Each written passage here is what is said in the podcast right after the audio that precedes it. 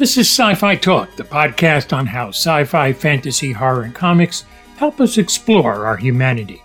And this is Sci Fi Talk Weekly for April 20th, 2023, my episode 48. I kind of look around the internet and see what's out there as far as news and science fiction, fantasy, horror, and comics. And speaking of comics and their adaptations, a fan made trailer has been circulating around the internet for Justice League 2, the continuation of the Snyderverse. According to Screen Rant, Screen Culture debuted the trailer, and this is probably wishful thinking, as the new direction of DC Studios has no room for the Snyderverse at this time. There is more sci fi talk, so stay tuned. Staying on DC Studios, Superman Legacy is a full go, with James Gunn saying on Twitter that costumes, production design, and more is up and running. According to comic book resources, this is what Gunn posted on his Twitter account. So it begins. According to a new rumor, Marvel Studios has backup plans to replace Stephen Majors as Kang the Conqueror. As reported on comic book resources, the direct said that Jeff Sneider spoke on the Hot Mic podcast to talk about the rumor with Marvel looking at Damson Idris to replace Majors. Sneider has said that Marvel has talked to the team representing Stephen Majors about an alleged incident that happened in New York City, but nothing has been resolved so far. Screen Rant reports that Guardians of the Galaxy Volume 3 actor Karen Gillan has confirmed a new direction for Nebula. She will be getting a new cybernetic arm. It will be based on nanotechnology and look a bit more human. Variety reviews Mrs. Davis.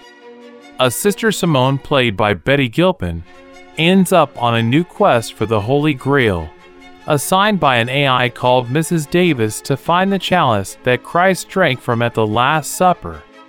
The sister does not get on well with Mrs. Davis, but this is an offer that she can't refuse.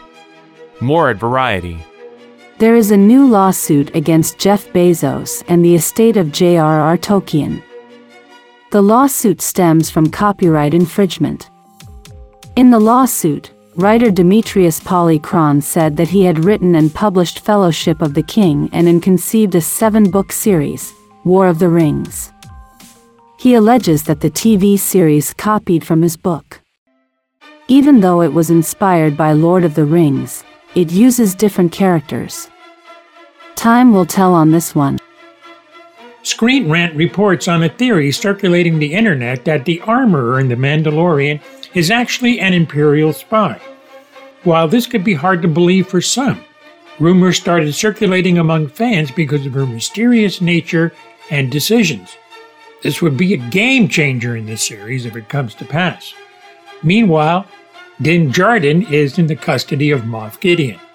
You can read more at ScreenRant.com as they dive very deep into this theory. In the Star Wars universe, we stay there with The Expanse's Wes Chatham, who will now play the right hand man to Admiral Thrawn in Ahsoka. He joins David Tennant and rumored Hayden Christensen as Anakin Skywalker. Not Vader. Interesting. Paramount Plus is developing a new Galaxy Quest TV series. According to Variety, only Mark Johnson, who produced the original film, has returned as executive producer.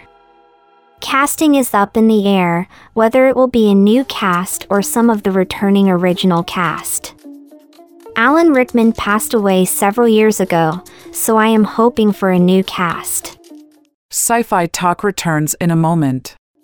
While there is hope for Star Trek Legacy, Paramount has officially greenlit Section 31 with Oscar winner Michelle Yeoh. But this will not be a series but an event film instead. The official description as follows Emperor Philippa Georgiou joins a secret division of Starfleet tasked with protecting the United Federation of Planets and faces the sins of her past.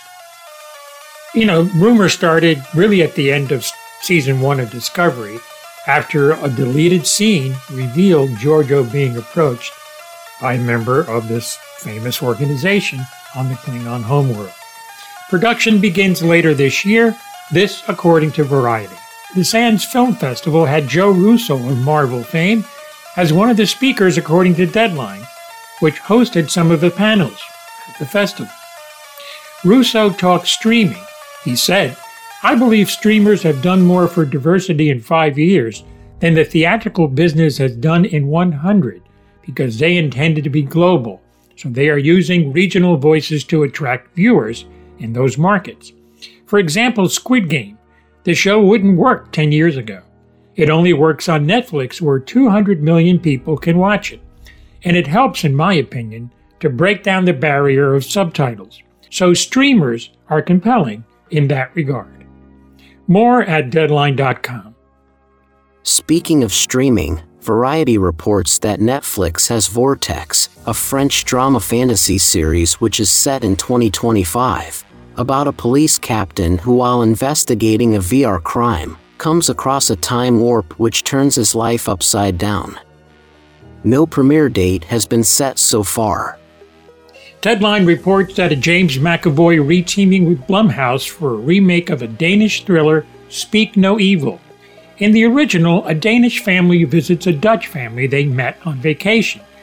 But that new vacation slowly unravels. James Watkins, who directed The Woman in Black, will direct. Variety reports that the Pope's Exorcist director, Julius Avery, had only seen parts of The Exorcist. He said, I'm not a massive aficionado of Exorcist movies, he told the publication. The movie is based on An Exorcist Tells His Story and An Exorcist More Stories, and has the Vatican's exorcist in Spain to investigate a mother and her children who appear to be possessed. More at Variety.com.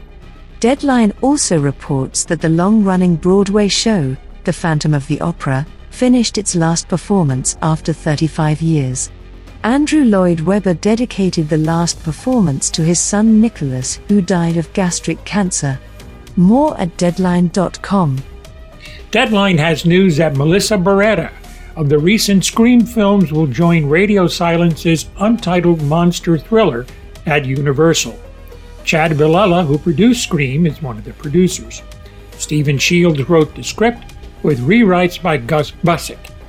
Could this be a reboot of the Dark Universe project that fell apart after Tom Cruise's Mummy flopped? Time will have the answers.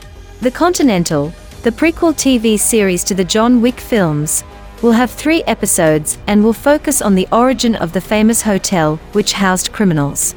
Set in the 1970s, it will show a young Winston and a young Karen, played later on by Ian McShane and the late Lance Reddick. Tor.com showcases Lavie Tidhar's The Circumference of the World, available September 5th. Here is the official description. Caught between realities, a mathematician, a book dealer, and a mobster are desperately seeking a notorious book that disappears. Only the author, a rakish sci fi writer, knows whether his popular novel is truthful or a hoax. In a story that is cosmic, inventive, and sly, multi award winning author Lavie Tidhar travels from the emergence of life to the very ends of the universe. Delia discovered two things during her childhood on a South Pacific island her love for mathematics and a novel that isn't supposed to exist. But the elusive book proves unexpectedly dangerous. When Delia's husband Levi goes missing, she seeks help from Daniel Chase, a young, face blind book dealer. Lodestars was written by the infamous Eugene Charles Hartley, legendary pulp science fiction writer and founder of the Church of the All Seeing Eyes. In Hartley's novel, a doppelganger of Delia searches for her missing father in a strange star system with three black holes. There's more on this at Tor.com. It is out September 5th. And that is Sci Fi Talk Weekly for April 20th, 2023, my episode 48. This is Tony Tellado along with my AI friends. Have a good day.